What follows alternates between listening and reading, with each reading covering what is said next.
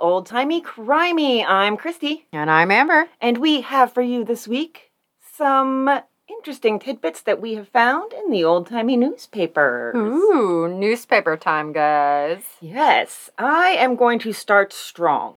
Okay. Okay.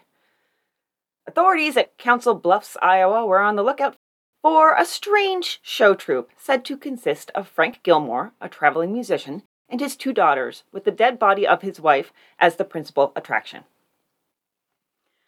So, come one, come all, look at my wife's dead body. Hey, you know what though? Uh, there was like a thing in Disney that some a worker had died and his dead body was on display for a while because they thought it was part of the exhibit. Oh my goodness.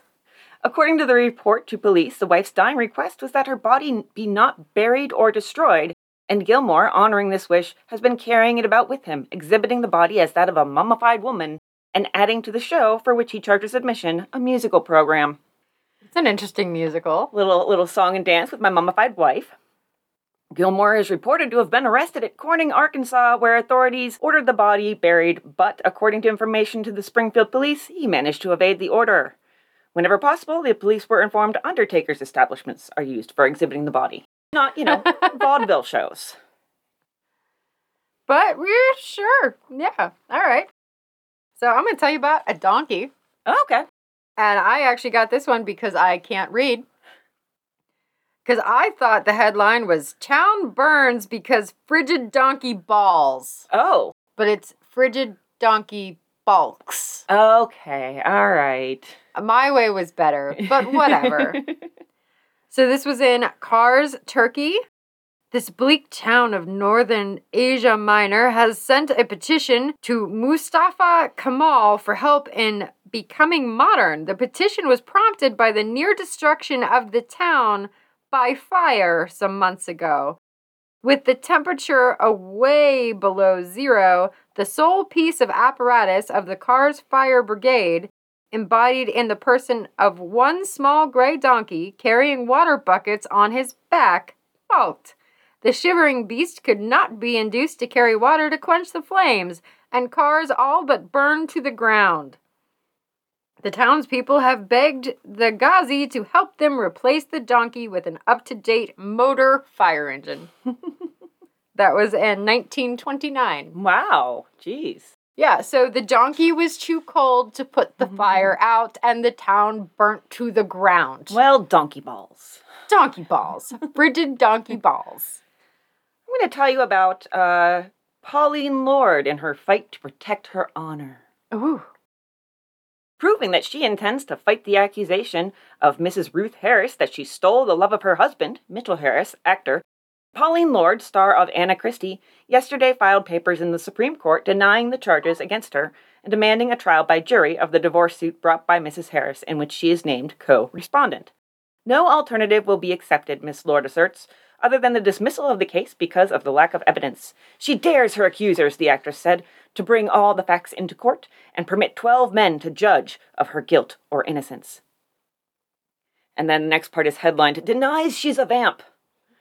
I am not a vamp, and just as sure as right triumphs, I will emerge from the affair guiltless, while those who have attempted to besmirch me will be the losers, the star avers. Mr. Harris and my brother in law, who lives with us, are chums. He often calls at our apartment and spent the evening there. That is all. For Mrs. Harris to try to blame her unhappiness on me is ridiculous. But then in the next paragraph, we learn that it's not actually so ridiculous because she has been sued as a love pirate before. Oh, I love it. A love pirate. According to Miss Lord, she could have settled for $5,000 the suit against her for $50,000 damages for alleged alienation of the affections of Harris.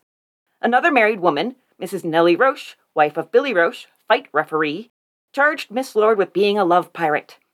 She obtained a judgment against the actress who was ordered to pay her $50 a week out of her salary of $500 a week until a total of $5,000 was paid. Today that total of $5,000 would be 86,000. Ooh. All right. Well, I have I have two short ones kind of related to that. Okay. So, we'll start with White Plains, New York, February 22nd of 1936. There was a man, Charles Witzel, who was talking in his sleep.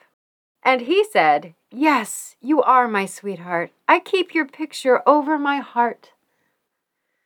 Mrs. Wetzel looked in the articles of clothing that covered his heart and found the picture of his stenographer. A judge ordered Wetzel to begin paying $50 a week in alimony. Thank you for that. Don't talk in your sleep, fellas, especially if you're cheating on your wife. Hair pulling fight is taken to court. Doctor's wife charges opponent tried to break up my home. Chicago, a sidewalk hair pulling contest involving five women, which was watched by a hundred spectators, was slated for settlement in police court today. Principal combatants were Mrs. Sophia B. Jonas, 34, wife of a physician, and the comely Mrs. Margaret Gillette, 30. Mrs. Jonas, police said, accused Mrs. Gillette of trying to break up my home. Mrs. Gillette said there must be a mistake in identity. of course, it was that woman over there. Um, well, on that same note, uh, I'm going to go ahead with this one. This is a lengthy one, but it's worth it because. That's what she said. well, that's what a lot of she said because we have in this story, this story has everything. It has negligees, it has a harem, it has offensive cultural appropriation and the pursuit of a snake oil healing scam. So, let's get into it. All right. Turned home into harem, says wife of divine healer. Woman patients ascribe young wife's charges to her jealousy. Dr. Adolf Engelhardt, pastor of the Church of Divine Science today, denied the charges brought by his young wife. Mrs. Minnie Caldwell Engelhardt, now 19, but who married the pastor when she was 16, named in her bill 122 women. Engelhardt declares his wife simply secured a list of his feminine patients, the oldest of them 82 and a great grandmother, and the youngest only five years old. She was jealous of his women patients and insisted on being permitted to watch his healing operations. What then must be the seething emotions in the heart of a woman who has convinced herself that her husband has been more than ordinarily friendly with 122 women? And what must be her state of mind when she feels impelled to name among the rivals she accuses of winning away her husband's affections a correspondent of 82 years, another of 75, two of 65, and many others who are grandmothers in years and in fact, and one is a child of five? What? The mere man in this strange case is the Reverend Dr. Adolf Engelhart, pastor of the Church of Divine Science at Providence, Rhode Island. The suit was filed by Mrs. Minnie Engelhart, his 22 year old bride. There is a situation that challenges the credulity. And if this startling circumstance were not on the court records here, the writing of this story might easily be for eyes that would read but not believe. You, you wouldn't believe it, I guess. Several of Engelhardt's women patients rallied to his defense today and testified that all the trouble was caused by the pretty young wife's jealousy. She, in her turn, declares her husband's hands were placed on his patients more often in affection than for the purposes of healing. She claims he possesses a strong hypnotic power, which he employed in holding his parishioners. He tried to turn our home into a harem and used religion to cloak his own disreputable ends, said young Mrs. Engelhardt. Engelhardt met his wife when she came to him as a patient just after the end of the war, when he was released from an internment camp where he was committed as an enemy alien. He now accuses her of ungratefulness since he restored her to health. Leon S. Caldwell, the pastor's father in law, who was one of the pastor's patients, declares the treatment was not of a spiritual nature. But if you talk to Mrs. Caldwell Engelhardt, she will convince you that she at least believes her husband has lured to himself the affections of 122 women. He turned my home into a harem. He clothed them in kimonos of lavender and blue and orange, every color of the rainbow. He talked of the soul and was thinking of the heart. Eh, I think he was thinking of a different organ. in her bill of complaint, the list of correspondents runs the range of age from Mrs. H.J. Brayton, who is 82, to girls of the flapper type. The list filed with the divorce bill in the suit names nearly every woman in the pastor's flock. As soon as the list was made public, many of the women gathered for an indignation meeting, which I think we need to have more indignation meetings. Indignation meeting, all right.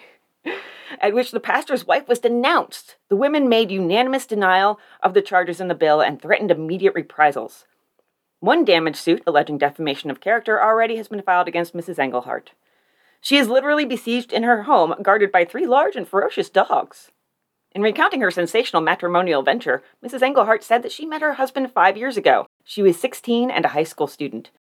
He was then known as Dr. Adolf von Henry, Oh my. the name under which he was interned. He advertised extensively his healing powers. One of the advertisements came to the eyes of this girl's parents. They felt the need of his attention and became his patients. One day they took Minnie along. Thereafter, she was a frequent patient. Indeed, she says she fell easily to the hypnotic influence with which she avers he has lured the affections of the women she named in her complaint. He set himself up as the pastor of the Church of Divine Science. It became known as an institution of spiritualistic leaning. But this is how Mrs. Englehart describes his spiritualistic leanings. I got tired of seeing women flock to him night and day. Why, when he was sent away during the war to be interned as an enemy alien, all his women patients came to the train to kiss him goodbye. It was a scandalous scene. There they were blondes, brunettes, peroxides, henna dyed women, old ones and flappers, all shapes and sizes, falling all over themselves in a ludicrous scramble for his kisses. It didn't take me long to notice when he returned that the cures were not so effective when I was around. Divine healing. Bah! He kept a closet of kimonos of every color. They were for his women patients. They would put to shame any lingerie store. For different types, he had different colors. That's how he studied women. And he was so brazen. Take the case of the girl he courted a year after marrying me. Right here in Providence, too. He gave her an engagement ring and she returned it when she discovered he was already married. This guy's a scumbag. When the divine healer has his day in court, he proposes to build his case along the lines of this interview. My wife's charges are ridiculous. These women have simply been patients, nothing more. My wife got a list of my patients and now has named them all as correspondents, regardless of consequences. It's mad jealousy on her part. Nothing else. She accuses me of immorality. The idea is there anything immoral in healing the ailing? If you're fucking them, yes. yeah, yeah. My wife couldn't bear to see me with women patients. She often closed the door in their faces when they called to see me. She almost shattered the telephone with the force with which she hung up when they called for appointments. Whenever I made a cure, she would fly into a rage. The doctor charges, incidentally, that when she left him, she took all of his lavender paraphernalia, including a pair of lavender pajamas. The woman, or rather, those who have consented to talk of their experience in the doctor's temple, deny he ever gave private seances and have explained the laying on of his hands as being part of the unique practices of the church which he founded. This very interesting ceremony, they say, is nothing more nor less than spiritual osteopathy. It Has nothing to do with the fact that his hands are on your breasts. And you're wearing a negligee. More intimate details of the doctor's practicing were made public, however, by the Right Reverend Belle Gulliver Miller, ex chorus girl, divine, and co founder of the Church of Divine Science. It was the Reverend Miss Miller who turned Reverend Dr. Engelhart over to federal authorities during the war as an el- enemy alien. He was interned for a time. She also introduced him to the woman he later married and who is now suing for divorce. It has been intimated that the marriage broke up the partnership and turned the Reverend Dr. Miller into an enemy. I knew long before Dr. Engelhart's marriage that he would be sued for divorce on December 19, 1922, she asserted. I foretold it through a horoscope when his pretty wife was first donning her lavender silk negligee for a spirit treatment. so he had, um, in many hues, these negligees, and they hung in his closet, and the patients would choose the one that they felt uh, suited their soul's essence, of course. Garbed in this, she then presented herself in the boudoir study. So not only is the laying on of hands happening in negligees, it's happening in a boudoir. Hmm. Yes, this this is a, a sexy, sexy cult. Oh, just just wait until you hear about the, the spirits that assisted the doctor in these treatments. Oh, good. There are three. The first, this is still the Reverend Miss Miller. The first to possess him was the Black Bear. This was the spirit who collected the money. It informed the patient that the doctor was suffering and was burning with the fervor of healing. Usually, the patient immediately contributed a large sum to assuage the spirit burnings of the doctor. So it becomes all about him. Oh, I'm in such pain trying to heal you. You have to give me more money. This doesn't even make sense. This is the dumbest cult. Sometimes patients became so wrought up over the doctor's condition that he had to call in a second spirit to quiet them. This was Blackhawk, the consoler, the boudoir spirit. Oh my god. The boudoir spirit is the name of my yacht. It was the Blackhawk's duty to apply soul balm to the excited victim. And then, as a last resort, came the Oriental. The doctor always wanted to figure out a better name for this spirit, but he never got around to it. The Oriental was a very special spirit, only called for emergencies when the others had failed, but it was very efficient, and the patient always emerged cured whenever he was on the job. And of course, if you're having, you know, sexy healing times, you need some music. So the doctor would break out his phonograph for accompanying music.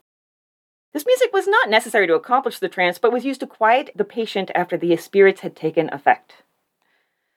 So Minnie Englehart's soul color was lavender, and so she picked out her uh, her lavender negligee.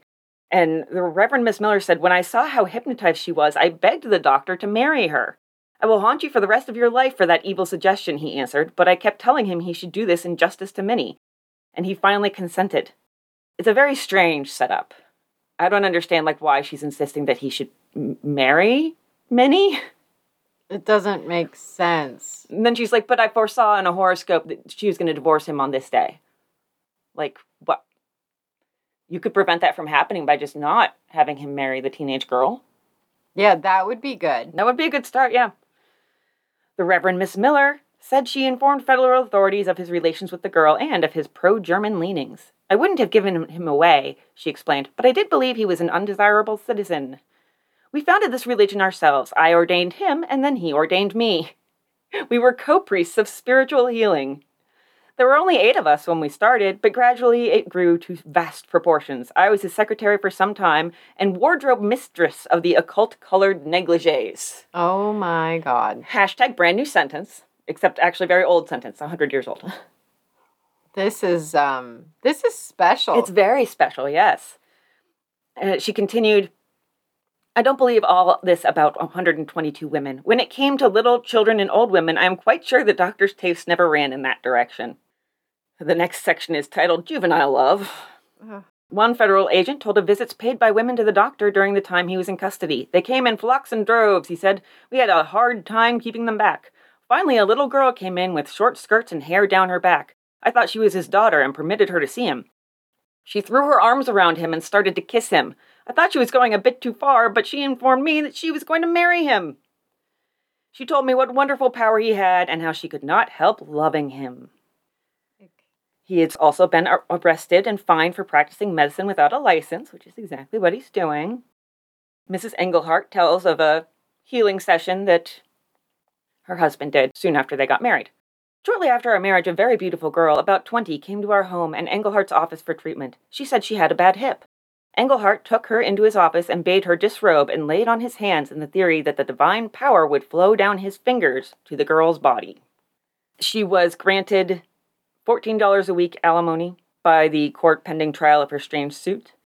And then uh, it does say a couple weeks later that she was granted an uncontested decree and $10 a week alimony.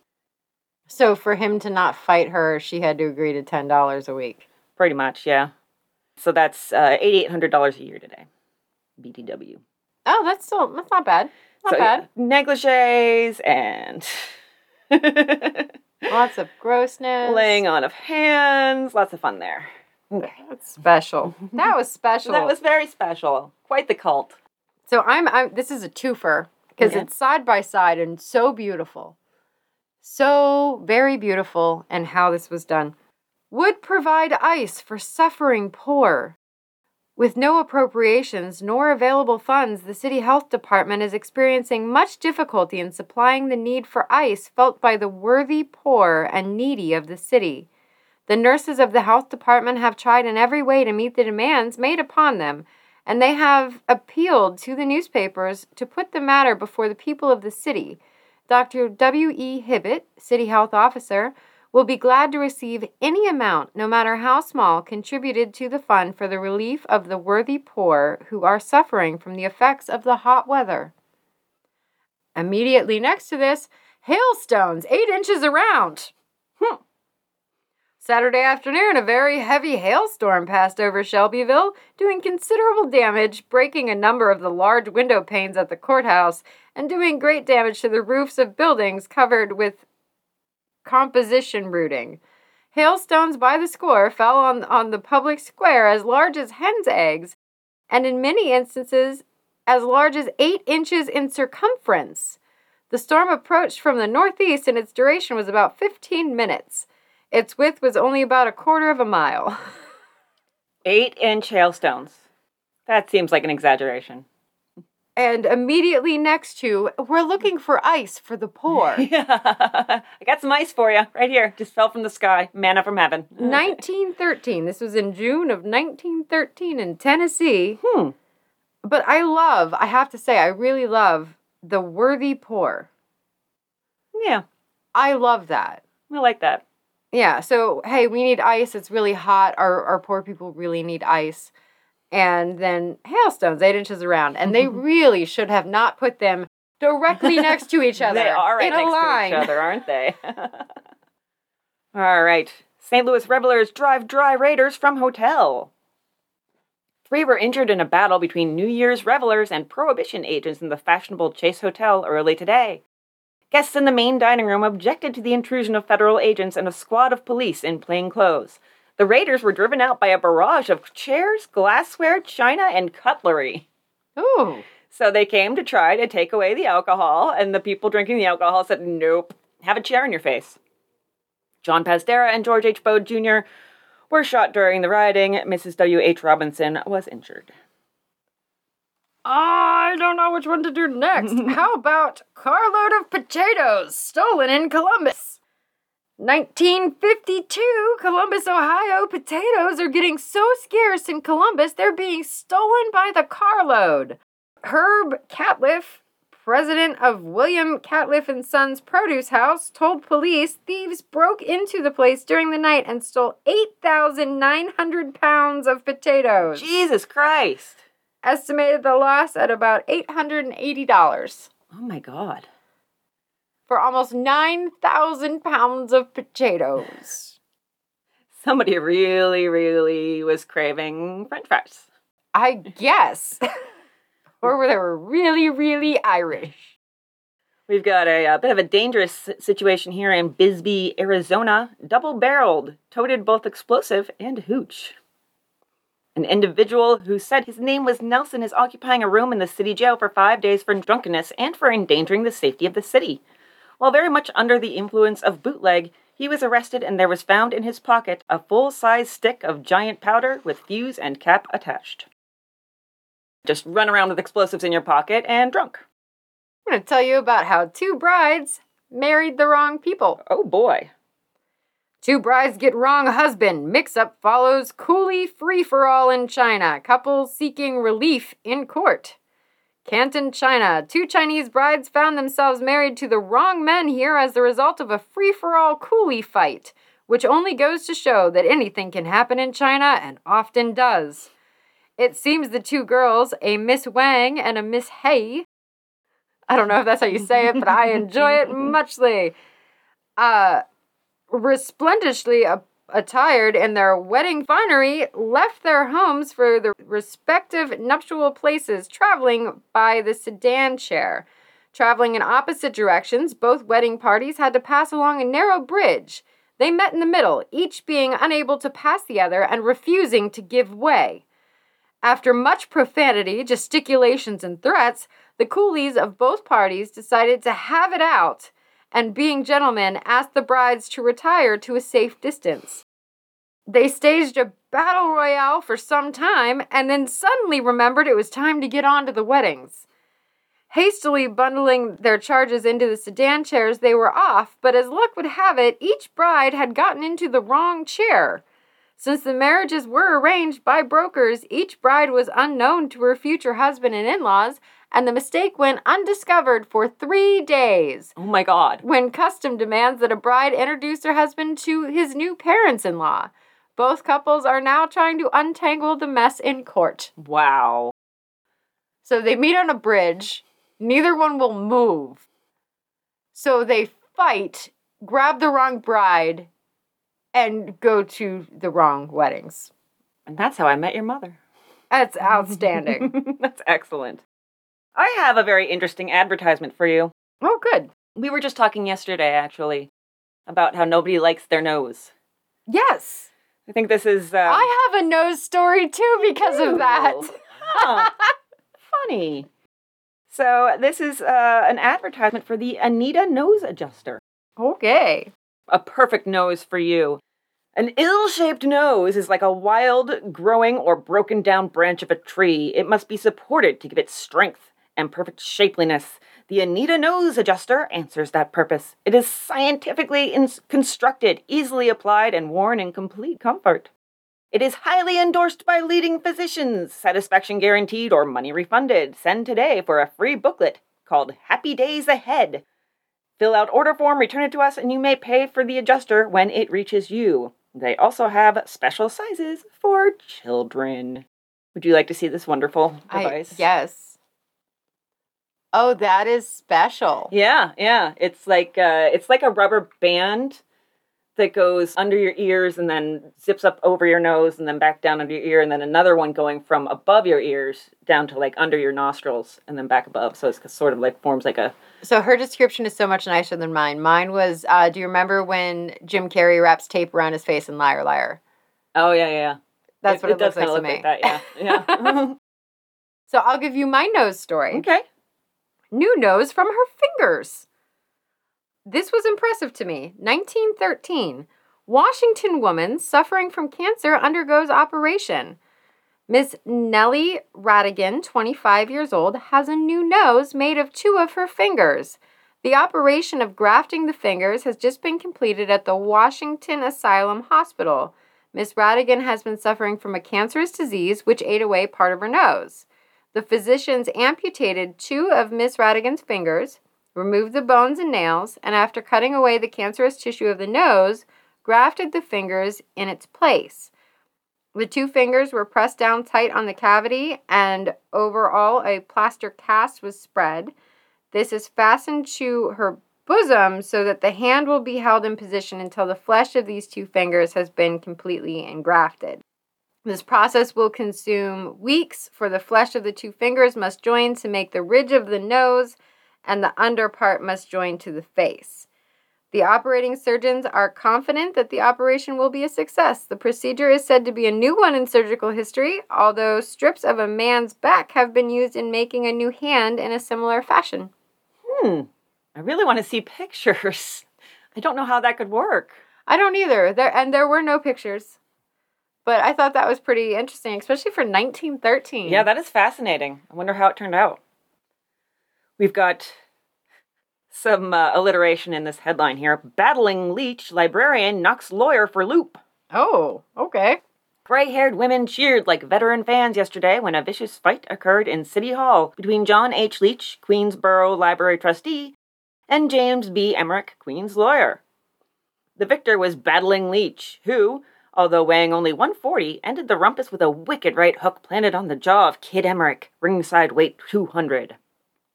The battle occurred a few minutes after Emmerich had been threatened with ejection by Mayor Hylan at a meeting of the Committee of the Whole of the Board of Estimate, hearing arguments on a proposed library site at Woodbine and Woodwards Avenue. Emmerich accused the city of delaying in approving the site. After the hearing, the men argued outside the committee room and, followed by a throng of women, adjourned to the empty aldermanic chambers. Here, Leach said, Emmerich called him a liar, accusing him of misrepresenting conditions when he spoke before the board against the library site. The fight followed, some of the women yelling, Knock him for a goal, or words to that effect. we didn't settle the library question, one of the women said, but gee, it was a great fight. There you go. There you go. Paint cans held prisoner. Decorating supplies vanish from police stations, so captain orders them behind bars with guard. To put a stop to thefts of paint from the South Chicago police station, Captain Morgan Collins last night ordered what was left of the supply be put in a cell and locked up. Locked up the paint. He did, with a guard. I mean, I guess if you can't find the people stealing it and lock them up, you may as well lock up the paint. I suppose. This is uh, both a funny story, but then it's that placement thing that we've run into. So I've got two. Well, one is much shorter. You know. Okay, so this is uh, Chicago. Men who fall asleep in barber's chairs and awake to find themselves all shampooed and massaged and in debt six or seven dollars were revenged when Anton Klivek took a nap at the Dole Barber College. Klivek is a sophomore student at the college and a member of the best barber college fraternities. A month or so ago, he began to grow a Van Dyke beard. He tried the experiment of promoting the growth of his beard by applying kerosene, but neglected to wash it off carefully. Then he made the mistake of falling asleep in the chair with a lighted cigarette in his mouth. Oh no. The resulting explosion brought firemen just in time to save the hollowed walls of the Barber College. Klivik's shirt was smoldering, his lungs were filled with smoke, his cherished beard was gone, and he was unable to attend any recitations until he had been revived by a pulmotor. I meant to look that up. I just imagined some sort of like old timey medical device. Yeah, it seems. Sounds like. I didn't order a singe, he protested as soon as he regained consciousness. Right after that. Kills family, then self. Muncie, Indiana, apparently suffering an attack of temporary insanity, William Miller, 30, today shot and killed his wife and three children and then committed suicide. So for that, you get one paragraph, but for a guy whose beard blew up, you get like The whole five. story. Yeah. Mm-hmm. Icicle captive seven hours. He must now thaw. Newark, New Jersey, January 7th of 1943, six-year-old Anthony Gulo trapped seven hours by a 300-pound icicle he had pulled off the side of a building, was rescued uninjured tonight. On his way to school this afternoon, he tugged at the icicle hanging from a canning plant. The icicle broke off, trapping him beneath it. A physician said after he thaws out, he'll be all right. Mm. 300 pound icicle. Do you know how lucky that kid is? He didn't just get crushed to death. Yeah, really. My goodness. All right, this is about the actor Eddie Foy. And I have a kind of a side story to tell on this too, because I, I looked up some details on his life. Eddie Foy, tears and smiles, takes his fourth bride. Eddie Foy, 65, star comedian famous for happy marriages and many children, smiled and cried a little last night when he was married, his fourth matrimonial venture, in Holy Cross Church. By Father Francis Duffy to Mrs. Marie Coombs, 29, a pretty brunette divorcee whose grandmother was an Indian maiden. I don't, I don't understand, but I'm married because I don't intend to be alone in my old age, he said. My children are growing up and away from me. I love children and I am going to raise another family. I want a home with a little one in it. Did you catch his age? He's 65. She's 29. I mean, age differences can work, but dude, uh, spoilers, he's going to die in five years. Literally, that's when he dies, is five years from this marriage. The wedding was sandwiched between the matinee and night performances at the Alhambra Theater, where Foy and his six little Foys will end their vaudeville tour Saturday. So, in looking at his Wikipedia article, I found that in 1903, he was on tour with Mr. Bluebeard, and there was a fire at the Iroquois Theater in Chicago. A malfunctioning spotlight set fire to the scenery backstage, and Foy stayed on stage until the last minute, trying to keep the audience from panicking. Survivors later praised Foy for his bravery in trying to keep the crowd calm, even as burning debris fell onto the stage all around him. The theater's safety features were inadequate, the theater personnel untrained, and some of the exits locked from the outside, and at least 600 people died. Foy escaped by crawling through a sewer. Wow. Yeah, Candy for killer. That's just a great headline. that's a fantastic headline. I love it. It's a really short and sweet article. So this is Medina, Ohio, August 30th of 1913. A half dollar's worth of candy a day is the sole diet of William Evans, confessed slayer of Dolly Kozlowski, Barberton girl. He refuses jail food daily. he only eats candy. This is uh, a feature that was in a newspaper, The Inquiring Photographer. Every day he asks a question and pictures those questioned. Most of them were pretty, like, just blah, but this one, there, there were a couple interesting answers to the question of when you get married, what sort of life partner will you choose and why? So his the first answer here is from Philip Mitchell of Salisbury, Maryland, a college student. A woman who likes the same things I like. When I feel like dancing or staying at home, she should want to do the same thing. And she must also know something about making a home seem like home and not an apartment for her husband. What a lucky girl that, that winner's gonna get. Yeah. Then we have Charles Gillingham from Uniontown, PA, an athlete. He wants A nice girl. There is only one left, and I hope to find her some day. When I do, we will get married, because she will see at once that I have been looking for a long time for her, and she will be sensible enough to recognize her opportunity. So, um, like these two could have been incels if they'd been born in the right century. Yeah, they're um okay. All right. So um falls on a knife that pierces brain. Lawrenceburg, Kentucky, May 29th, 1913. Chester Lacefield, a young farmer aged 25 years, is dead as the result of a peculiar occurrence. He had been drinking, it is alleged, and had gone to the home of his father in law, Jas Carrier, in the Lanes Mill neighborhood where his wife was staying.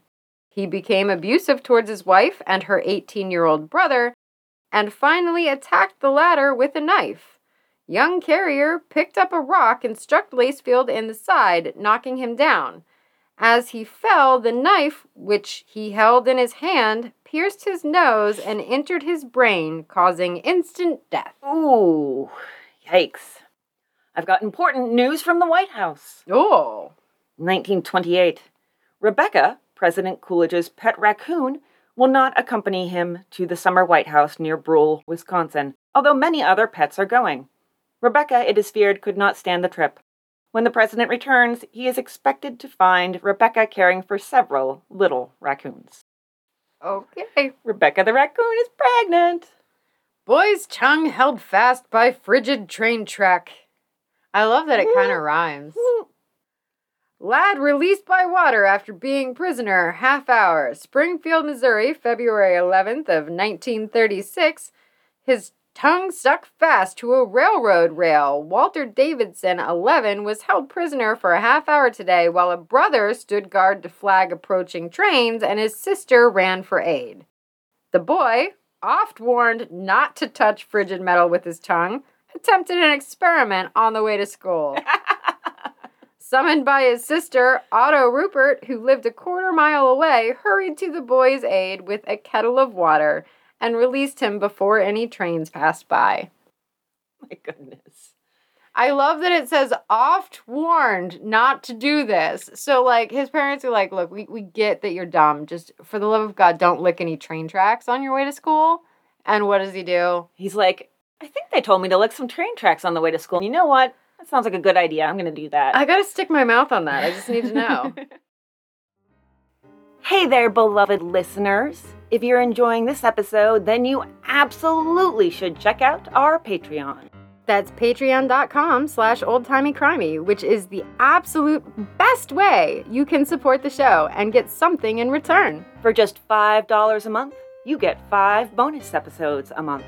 On the Patreon, we frequently talk about old timey crimes you won't hear about anywhere else. Crimes that have been forgotten by time and erased by history that you won't read about on Wikipedia, Murderpedia, or really any pedia. We also delve into the old newspapers for the wacky wild crimes like the thieving lion tamer and the spaceman intruder. Or talk about strange, delightful customs like Nutting Day while learning about the time people rioted over cheese. so come, t- we can't even talk about it in our own promo without giggling. I love Nutting Day. Nutting Day is the best day. So come check out the Patreon for more of the weirdest, wildest, and most shocking old-timey crime. That's patreon.com slash oldtimeycrimey. Where's the link? In the show notes. I knew I was not going to get through Nutting Day without giggling. This is um there's some math that's not working out in this one. So it's 1886. A freak of nature, a Halifax Northwest veteran's peculiar experience. Two births in five months. Um, Yeah, that's what I said. Math not working out. This math is not mathing. One of the most curious freaks of nature ever reported is now engaging the attention of Halifax medical men. At number 165 Brunswick Street lives Wilmot Lewis, a carriage builder, and his wife. They were married March 30th, 1885. On April 11th, the husband started for the Northwest with the Halifax Provisional Battalion, he being a private in Company 2. When the rebellion was over, he returned with his corps. This was July 30th. On May 8th, Mrs. Lewis presented her husband with her first baby boy. Last Monday, five months and three days after his brother was born, Mrs. Lewis gave birth to another boy. When weighed yesterday, baby t- number two tipped the beam at eight pounds. So he wasn't there for the first birth. I feel like he went away. He came back on July 30th, and on May 8th, she had the baby boy. So I think it was May 8th of the following year. Oh, the of following 1886, yeah. Wait, that math doesn't math. August, September, October, November, January, February, March, April, May. Nine months. Could have been early too. I don't know. It can work out. but it you out, but- You can't have a, a giant healthy baby in five months. Yeah, no, no, no. That that part I don't get. that part I don't. I don't understand how that happened. Not at all. Yeah, I don't. Mm, okay. Rattler's poison too much for faith. Chattanooga, October 1st of 1913. Reverend Haslop, a holy roller preacher near Gadsden, Alabama, is in critical condition from the bite of a rattlesnake and may not live, according to reports of his physicians. He claimed to be possessed with divine power of healing and was himself immune from harm. He proposed to prove this by allowing a rattlesnake to bite him. Two boys, taking the preacher at his word, brought him the snake Monday. He allowed it to strike him five times in the presence of a large crowd. But yeah, so that's uh yeah, a rattlesnake can bite me. Yeah, you bring me a rattlesnake and I'll let it bite me. And two kids are like, we, we happen to have one. we got you covered. And it bit him five times. Oh my. What a dude. Uh, 1908, uh, we, we've had in a previous episode ankles preferred. This is a case of wouldn't show ankles. Bridgeport, Connecticut. Marooned on an open drawbridge, Miss Annie Neely, a beautiful corset model of the city, was forced to remain in the middle of the Poquanoke, Poquanoke? Okay, river for 12 hours because she refused to take a chance on showing her dainty ankles by climbing down a ladder to a skiff which would have brought her ashore. The bridge was opened early to allow dredging operations in the channel, and Miss Neely, who was on the structure at the time, was first warned off by the bridge tender. She did not take advantage of the warning, however, and at last the bridge tender, losing patience, opened the draw, and Miss Neely found herself marooned with a dozen men. The men protested to the bridge tender, and after much argument, he procured a skiff and, after they'd climbed down a ladder, rowed them ashore. They offered to take Miss Neely to dry land the same way, but she strenuously refused to budge, nor would she accept an offer of the bridge tender to get her lunch or carry a message to any of her relatives. During the afternoon, a snow squall came up, and Miss Neely, who had spent her time watching the dredging, huddled for shelter behind the draw tender's shanty. Crowds which numbered in the hundreds watched her from each bank of the river. When the bridge was closed in the evening, she walked calmly off, apparently not in the least put out by her experience. I love that she's a corset model, but she can't show her ankles. You I you cannot see my ankles. I'm sorry. I will just wait here. I'm not giving you a free show. You're not going to see the goods. Okay. Mad dog panic in cemetery. Women and children in Sleepy Hollow seek safety on top of tombs. Hmm. Tarrytown, New York, May 31st, 1913. Thousands of persons in Sleepy Hollow Cemetery were thrown into a panic yesterday when a small black and white terrier ran frothing at the mouth among the graves. He was first seen near Whitelaw Reid Tomb, and a party nearby hastily climbed to the top of a vault. The dog continued toward the upper part of the cemetery, and women and children scattered right and left to get out of his path.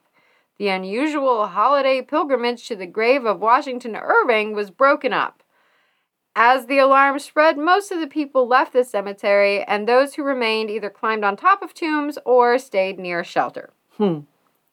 Terrier. A terrier did that. You're welcome.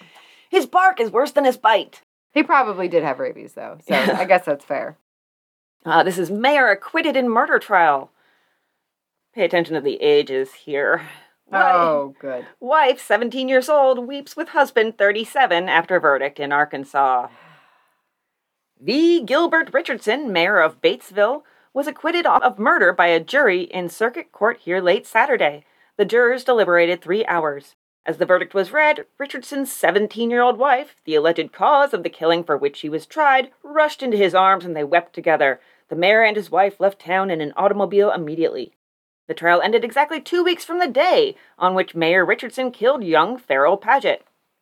His defense was that Paget had tried to lure away Mrs. Richardson and had threatened to kill R- Richardson to accomplish his purpose. The shooting occurred at a dance. Paget was 23 years old. The mayor is 37. Okay. Yeah. Uh, so I have two great headlines side by side, directly side by side. Uh, I'm not actually going to read you the articles because um, the headlines are great, but the articles are fucking lame. $99 million suit against oil octopus. Oh, okay. I was like, oh, I love that. And right next to it, wants $50,000 for stay with lunatics. What? But these articles were lame. There was no octopus, for one. There was no octopus. Why would you tell me there's an octopus? And then not give me an octopus. And then not give me an octopus. That sounds like a good way to piss me off. And then like the stay with lunatics is they they put somebody away in a straitjacket for several months and it was all lies. Oh, okay. But still, great headlines, stupid articles. Yeah. Don't tell me octopus if you're not going to give me an octopus. Because I'm imagining an octopus like ripping off an oil pipeline or something. I'm so excited. And I'm just like, this is really fucking stupid. It's just a bunch of politics. Uh, this is an ad I found, I believe, in one of the old cookbooks.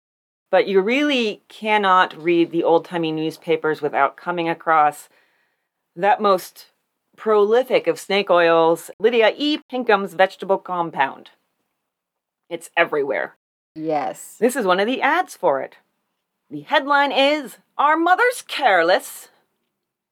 When we hear of so many schoolgirls and girls in stores and offices who are so often unfit to perform regular duties because of some derangement peculiar to their sex, may it not be that their mothers have been careless and through neglect failed to get for these daughters the one great remedy for such troubles? Lydia E. Pinkham's vegetable compound? Nice. Derangement peculiar to their sex. It happens. Uh, which reminds me, listening to sermon, woman drops dead. Oh, While listening to a sermon at a revival under a tent in Graves County, Miss Cynthia Al- Alcock, Alcock, Alcock. spelled that way, aged 58 years, dropped dead Monday from heart failure. She had not complained of feeling badly, and death came without warning. She was a widow and is survived by her five sons and two daughters. Mrs. Alcock was well known in the county. Hmm. All right, this one's infuriating. Oh, good. Freedom for girls in reformatory without trial. Arrested because relatives objected to their work in movie theater. Supreme Court Justice Morschauser at Poughkeepsie will take steps today to obtain the release of Ella Beatty, who, with Margaret Ballard, also 20 years old, was railroaded from Socrates, New York. I feel like they tried to spell Socrates because it's S A U G E R T I E S. Socrates. Yeah. what happened there? Close. So they were railroaded to the State Reformatory for Women at Bedford without trial and kept there nearly five months. Judge Morschauser, in releasing Miss Ballard on a writ of habeas corpus, expressed amazement that such a thing as her commitment could have occurred in this country. Miss Ballard was pianist, and Miss Beatty ticket taker, ticket seller, ticket seller in a moving picture theater in Socrates. Their relatives did not like it, particularly Miss Ballard's, but the girls refused to give up this means of earning a living. Both have good reputations in the community. Relatives of Miss Ballard asked Chief of Police Richter to arrest her. She and Miss Beatty were charged with vagrancy, though they were supporting themselves and were summoned before William Chidester, a police justice of the town. Justice Morschauser said over the telephone today that the evidence showed both prisoners were unlawfully committed and without trial. The Beatty girl, he added, would soon be released. Justice Morschauser also said that the evidence pre- was presented that the Socrates officials sent to the reformatory for blank commitment papers with which to commit the two girls before they were arrested. So this was already the plan. I guess, yeah. Chief Richter testified, the justice added, that the papers were signed by the police justice in his home while the girls were at the police station a quarter of a mile away without the justice ever seeing them. Committed to a reformatory for working in a movie theater by a justice who's never seen you. And never will. Justice Chidester admitted that the girls were not brought before him for trial, but sought to excuse his mode of procedure by explaining that he had never had such a case before. He denied he was 81, saying he was only 65 years old. That's a big point of contention.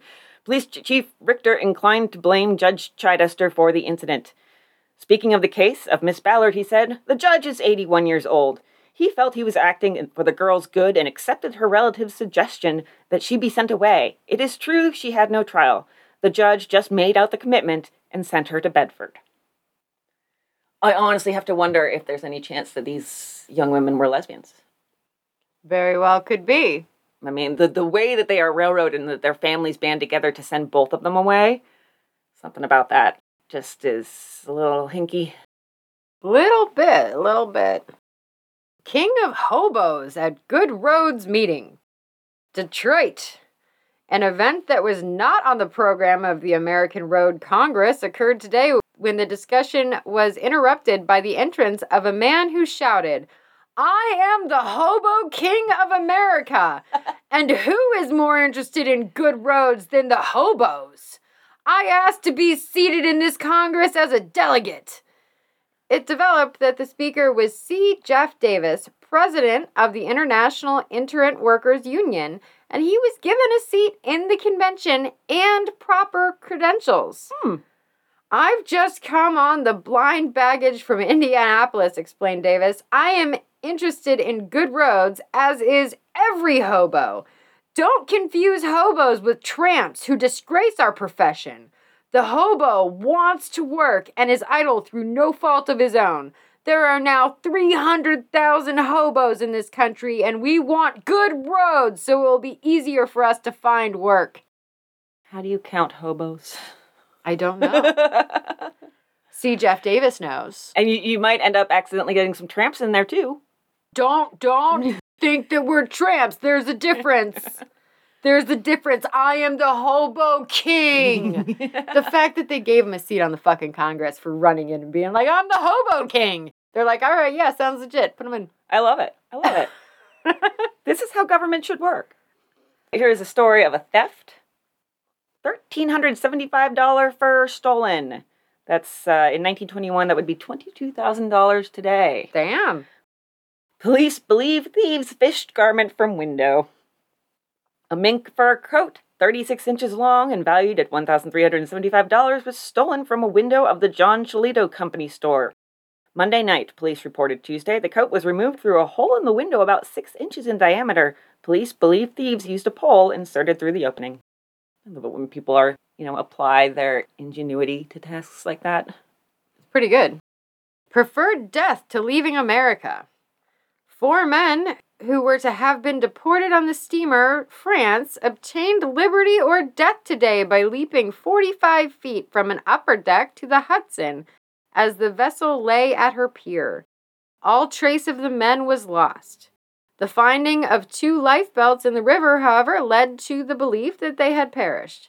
The men were confined in a cabin near the hospital ward. They escaped by cutting a hole in the wall, crawling down chutes to the coal pit, climbing the emergency ladders to the upper deck. So quietly did they work that a guard stationed outside of their cabin door heard nothing of their movements. All had arrived here recently as stowaways. Oh, wow. I kind of hope they lived. I do too, yeah. They never found the bodies.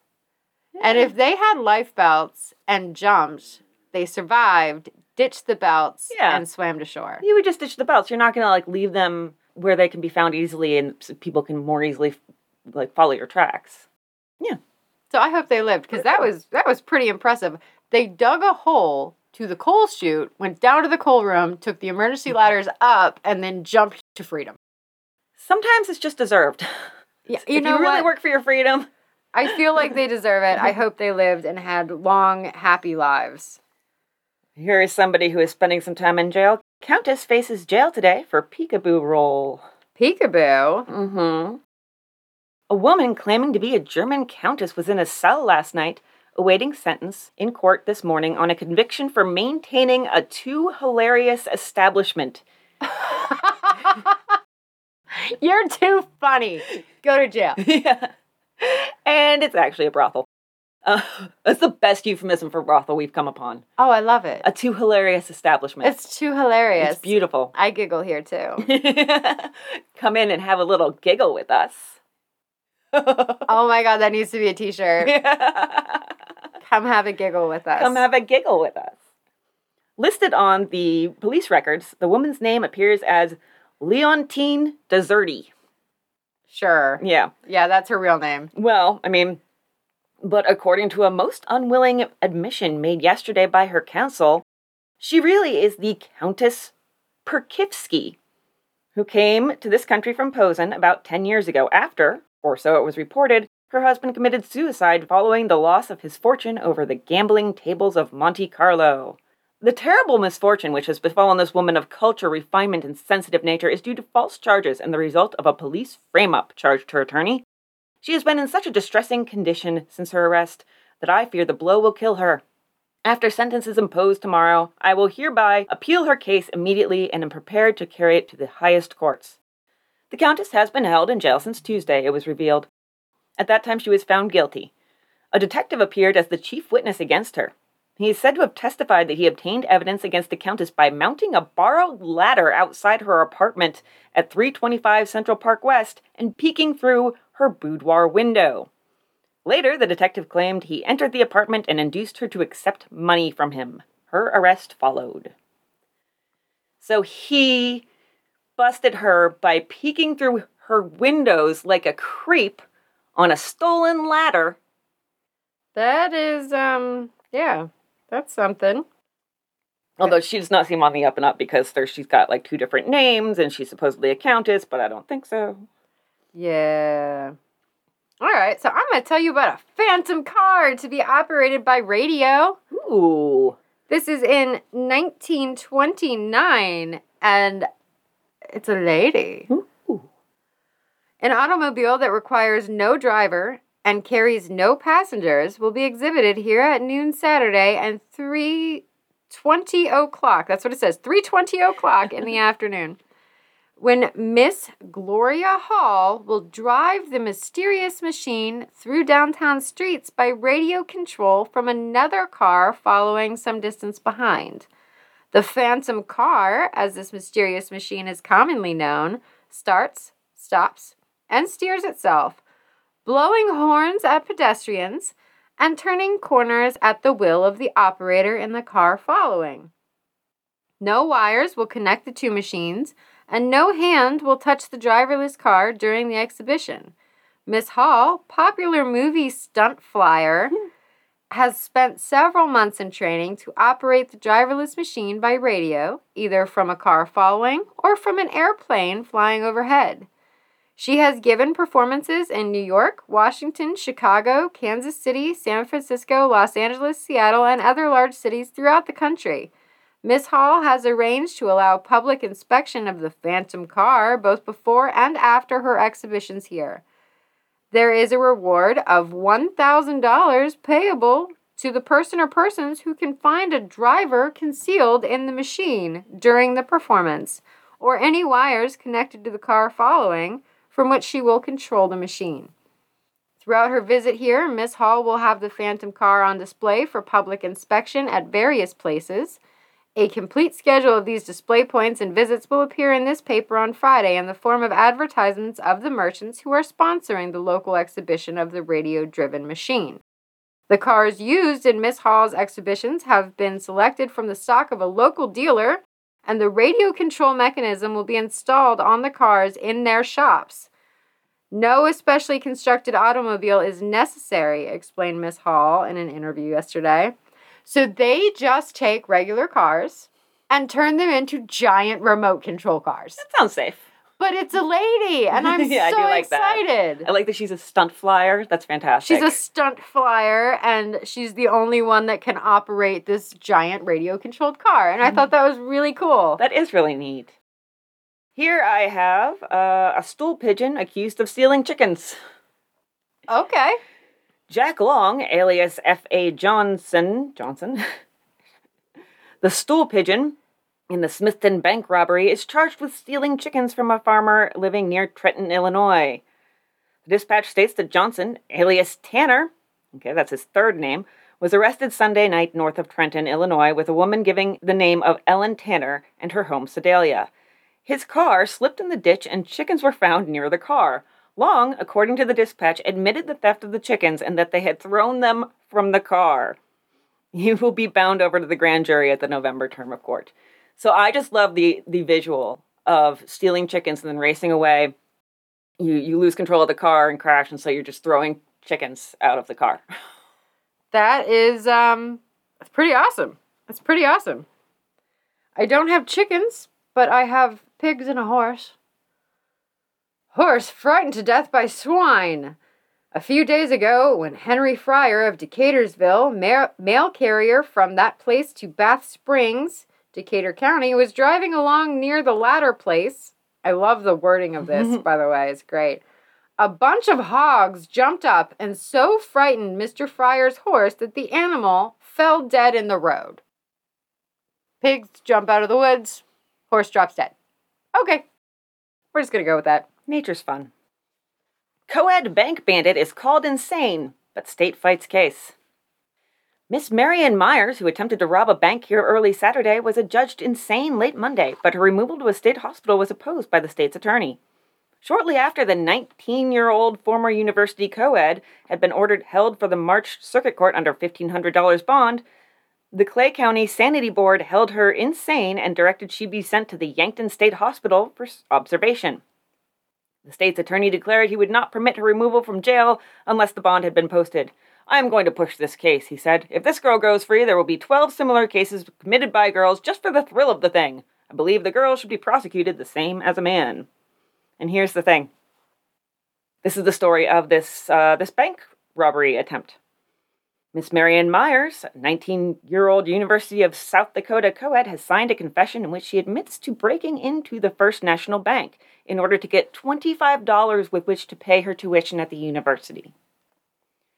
She obtained nothing, having been arrested when she returned to the bank for her valise and luncheon after being frightened away. She's an attractive girl with light hair and blue eyes. So she tried to steal from the bank, failed, came back to get her lunch and her valise. and then a little while later, she had served her sentence uh, of a month and has been a model prisoner. Just a little. Weird. Yeah. Okay. Death follows on pulling of tooth. Mrs. Macon Cannon Thompson, wife of Stanley Thompson, died suddenly at her home about six miles east of Shelbyville Saturday morning. She came to town Friday and had a tooth extracted and was in her usual good health when she returned home, except the gum bled quite freely. But her husband finally succeeded in checking it and she went to sleep. The next morning, her husband awoke and found her dead beside him. The many friends and relatives were greatly shocked to hear of her sudden death. Funeral services were held Sunday afternoon at the residence. The remains were interred at Willow Mount. Sorry, I, it like cut out letters, and so I was like, "What fucking letter is that supposed to be?" Because there's nothing there. But yeah, she got a tooth pulled and Wow. died. That's quite unexpected. Yeah. I have a couple of ads for you. All right. No right to ugliness. The woman who is lovely in face, form, and temper will always have friends, but one who would be attractive must keep her health. If she is weak, sickly, and all run down, she will be nervous and irritable. If she has constipation or kidney troubles, her impure blood will cause pimples, blotches, skin eruptions, and a wretched complexion. Electric bitters is the best medicine in the world to regulate stomach, liver, and kidneys and to purify the blood. It gives strong nerves, bright eyes, smooth, velvety skin, rich complexion. It will make a good looking, charming woman of a run-down invalid. Only 50 cents. Oh. So for 50 cents, you too, you horrifying invalid, who is wretched and should be hidden from society, can have sparkling bright eyes and pure blood. Even if I did, I should still probably be hidden from society. I wasn't saying you were a wretched invalid. Even if I was. I'm cute, but whatever. yes, you are. Uh, but I love the somehow implication here that constipation is one of the causes of acne. That was all over the newspapers. I saw the ads for that so many times that, like, if you don't take good shits, you'll have bad skin. Everything's related to your poop. Yeah, All about apparently. poop. I've got a couple here for Parker's ginger tonic. Sparkling eyes, rosy cheeks, and clear complexion only accompany good health. Parker's ginger tonic, better than anything, makes pure, rich blood and brings health, joyous spirits, strength, and beauty. Ladies, try it. Then there's an article, and then below it, another ad for, for Parker's ginger tonic, calling it a delicious appetizer Hmm. that ensures digestion and enjoyment of food, a tonic that brings strength to the weak and rest to the nervous, a harmless diarrhea cure that don't constipate, just what every family needs. Parker's Ginger Tonic. Sure. Okay. Sure, why not? Well, yeah, we'll just, we'll go with that. Do you have another ad for me? No, I'm just debating if I'm going to be able to read the next one that I really wanted to read to you because it's very blurry. Yeah, I have a lot. Like this is mm. real tiny. I'm going to be holding it right next to my face, but this is a feel good one, and it's in Pennsylvania. Ooh, okay. Entombed man still in mine. Centralia. Oh, okay. Because of a severe rainstorm, which has prevailed all day, causing falls of top into the mine where Thomas Toshesky has been entombed since last Friday morning by a fall of coal at the Continental Colliery. Extraordinary efforts were put forth tonight by the rescuers to liberate the imprisoned miner.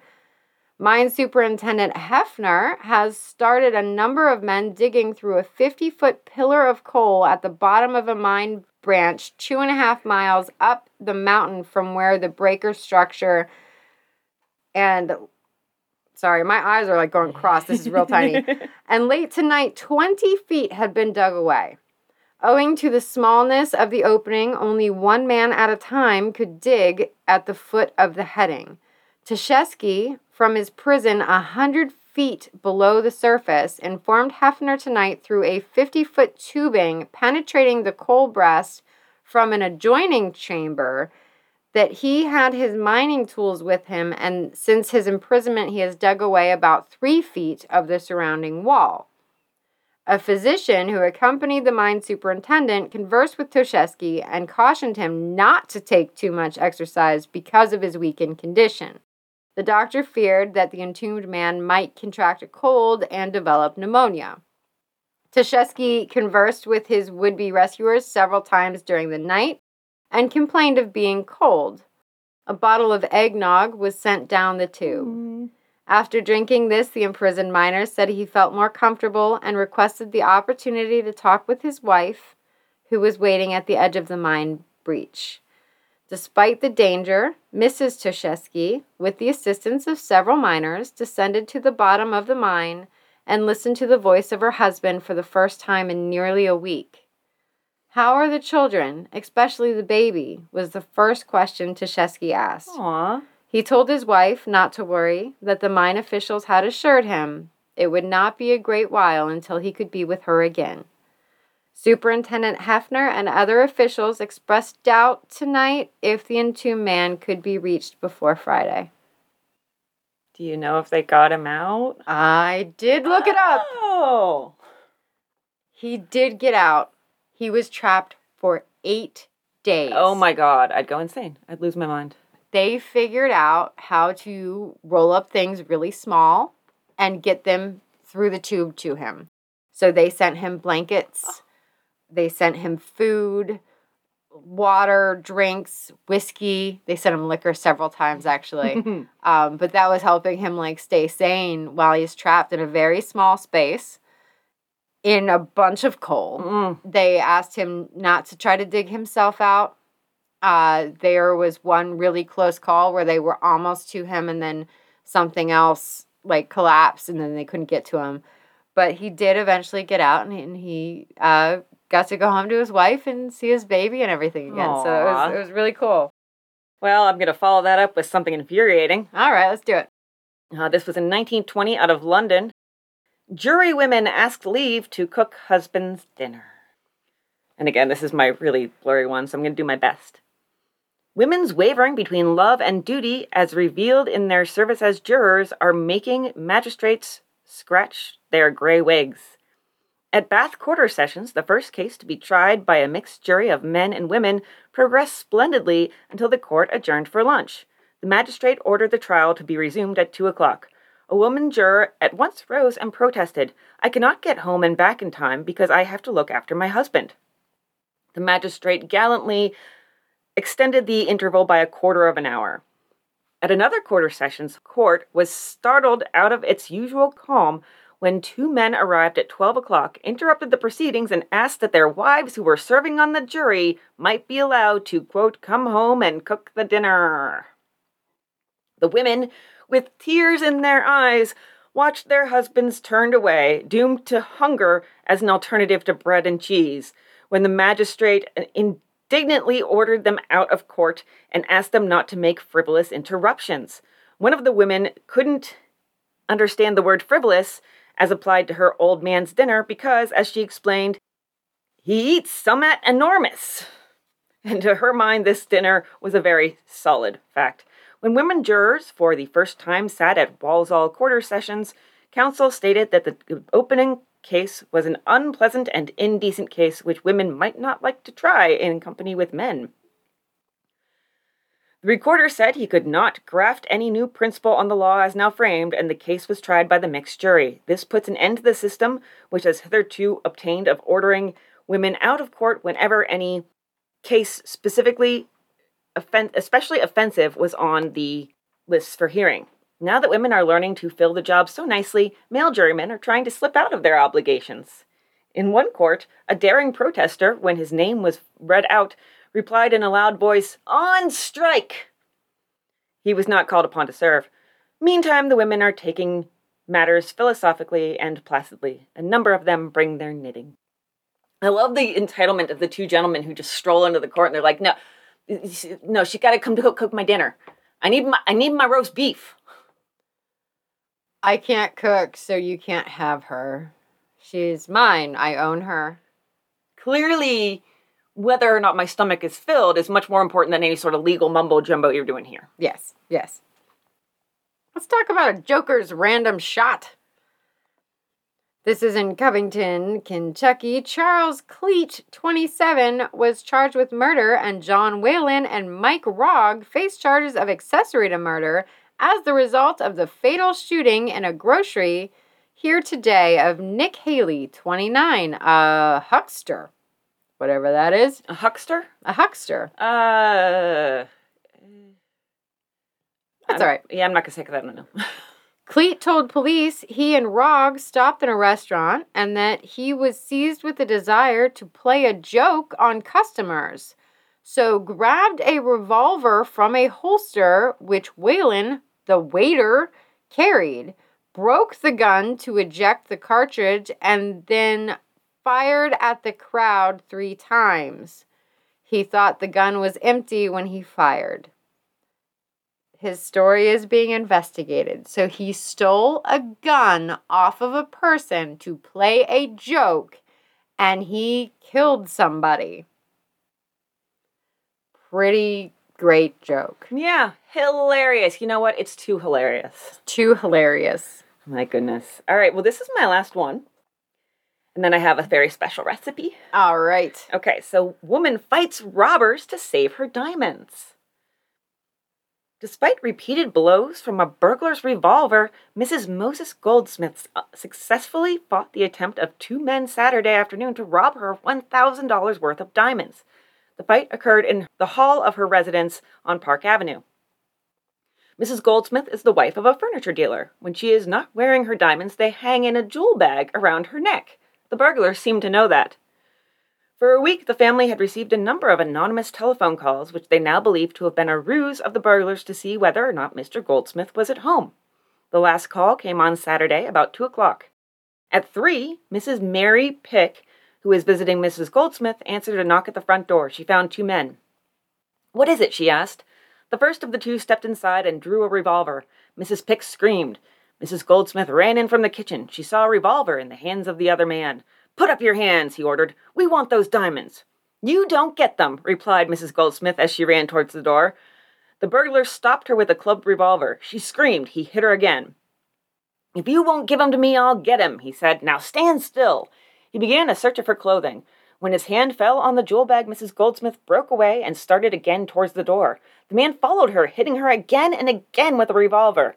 Mrs. Pick, despite the threats of the other highwaymen, ran to a window and started to throw it open. Mrs. Goldsmith's assailant made one more attempt to get the jewel bag, then turned and followed his companion in flight. Mrs. Goldsmith's head was bruised in twelve places by blows from the revolver. Tough old broad. Oh, yeah, yeah. I love that she wears her diamonds in a bag around her neck. That's fabulous. That is. She's like, I'm not going to wear them right now, but I'm going to wear them. I aspire to that level of fabulousness. Okay, so do you have any more for me? I do not. Okay. So the way that I got into the old recipes uh, was via the old recipes subreddit, which has some delightful content, and people will try out recipes and post pictures and post pictures of you know from cookbooks, recipes they found. And so I was on there the other day, and somebody posted this. Was, this is from user Rowhouse, a cookbook found on medievalcookery.com. Oh, this is going to be good. It's a 16th century cookbook by the master chef of the Prince of the Court of Transylvania. That's amazing. Yes, the me- medieval cookery people like had this translated in order to to publish it, and it's okay. So this is a long one because, it, but we're gonna learn all about how to cook a whole ox. Okay. I must write about this, for some do not know. If you want to cook the whole ox, use four skewers. The skewers should be sharp. You must be able to rotate it on the fire. Once the ox is skinned, don't let them hit its head. Cut its throat instead, like they do with the lamb. That does seem, in the comments, people said it does seem like they're skinning it first and then killing it. Which is horrifying. That's that's awful, yes. Tell the butcher not to remove its horns and hooves. Make a few cuts so that he can take out its intestines, lung, and liver, leave its kidney, but take out its bladder. Once they're in your hands, put the ox on the skewer, cover its nails and horn with a wet cloth so it doesn't get burnt. Should this cloth become dry on the fire, pour some water on it. Nail it to the skewer so the ox doesn't move around on the skewer. Put nails especially in its spine. Put nails in its thighs, some in its back, and nail its legs so that it looks like it's laying on the table. Once it's on the skewer, add some salt on the outside and on the inside as well. Boil the ox's fat and boil a pot of salted water. Pour the water on the ox until the fat's not ready? That seems wrong. You must roast it for long, about three to four hours, for it has to be roasted nicely. That also sounds wrong. Once it's done and you start to serve it, make a table from boards and put the ox on top. Put white bread on the table, two barrels of wine, and pots made of wood, and bring several spigots so that they can pour wine from the barrels even if one spigot breaks. Backup plans. I like that. If you wish to decorate it, gild its horns and, and hooves and put the crest of your lord between its horns. This is good for weddings. And then he continues in this separate paragraph I shall write some more about cooking that ox. Which is just a fabulous, fabulous sentence. These are things I heard from my old masters. There were 40 or 50 masters at a lord's wedding, and once they were done with cooking, they sat down and started talking the trade. Then they started to talk about the ox. Master Mihaly, the great Georgy Bebek's chef, said, I saw Gabor Prini's wedding, and Master Antal cooked an ox, which had a big sheep inside, which had a calf inside, and the calf had a big capon inside, so a rooster. Once it was done, he took out the capon, and if the capon was cooked, then so was the ox. Some chefs said that it is impossible. Some spice masters said it is possible, since the ox is big and requires a great deal of time to be cooked properly. The animals inside would cook, since the ox would act like a furnace, trapping all the heat inside. They go into detail about how to do this, and then That is the most horrifying turducken I've ever heard of. right. And then he finishes off with, I told you this because making roast beef requires knowledge. Then imagine what kind of knowledge making an ox requires. Should my lord ask for this, I would do it. An ox stuffed with a sheep, stuffed with a calf, stuffed with a fucking rooster. Oh my god. I shall write some more about cooking that ox. Which for some reason reminds me of, of Joel and how he'll just approach people and say, Can I pet that dog? Can I pet that dog? Petting the dog is much better than stuffing the ox with other barnyard animals.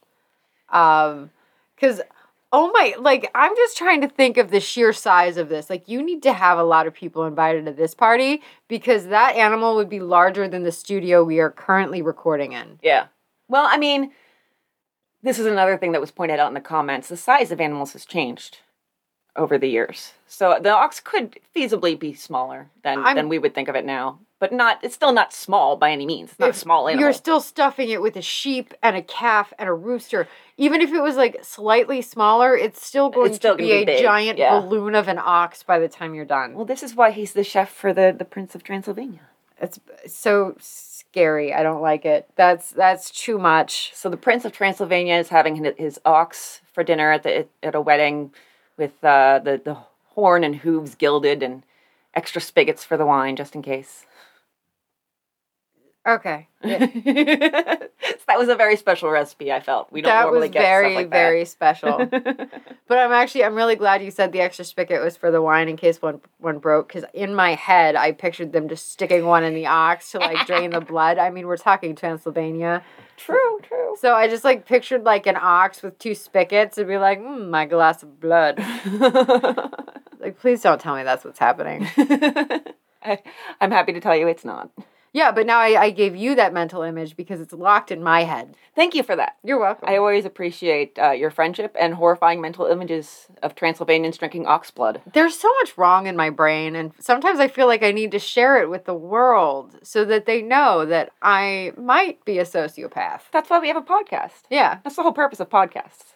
Okay, fair. Is to share your sociopathy with the world. Hooray! All right. Thank you for listening. We hope you enjoyed this trip through the old timey newspapers and also 16th century Transylvanian ox cooking. Yum. I'm gonna have the weirdest dreams tonight. yeah, no kidding. Somehow a dream where you're stuffing like your husband into the ox or something. I don't know how I got there, but it's. Uh, I, I also have weird things going in my head sometimes. And when Amber shakes her head at you and gives you that look, she's staring off into the distance, like picturing it. I think. you don't want to know. Okay, all right. and uh, anyhow, so uh, thank you for listening. Uh, there's all kinds of ways you can support us in the uh, show notes, and that includes our Patreon, where you can come and hear us talk about. Uh, we somehow did back to back, without even colluding with each other on this. We both had stories about sex workers. It was it Yes. was weird, but they were on opposite sides of the uh, case in in each instance. So. So yeah, and in mine, of course, uh, the sex worker was murdered because God willed it. Because God willed it. Yeah, Yeah. Amber didn't like that very much. No, no. If you want to hear me get mad, listen to Christy's Tiny. I think her rage was palpable. So yeah, that's patreon.com slash old timey crimey. And you can get five bonus episodes a month for five bucks a month. Quite a deal. Can't beat it. You can beat it as much as you want. That is Amber approved. So, all right. And uh, we'll see you next week. And uh, bye bye. Bye.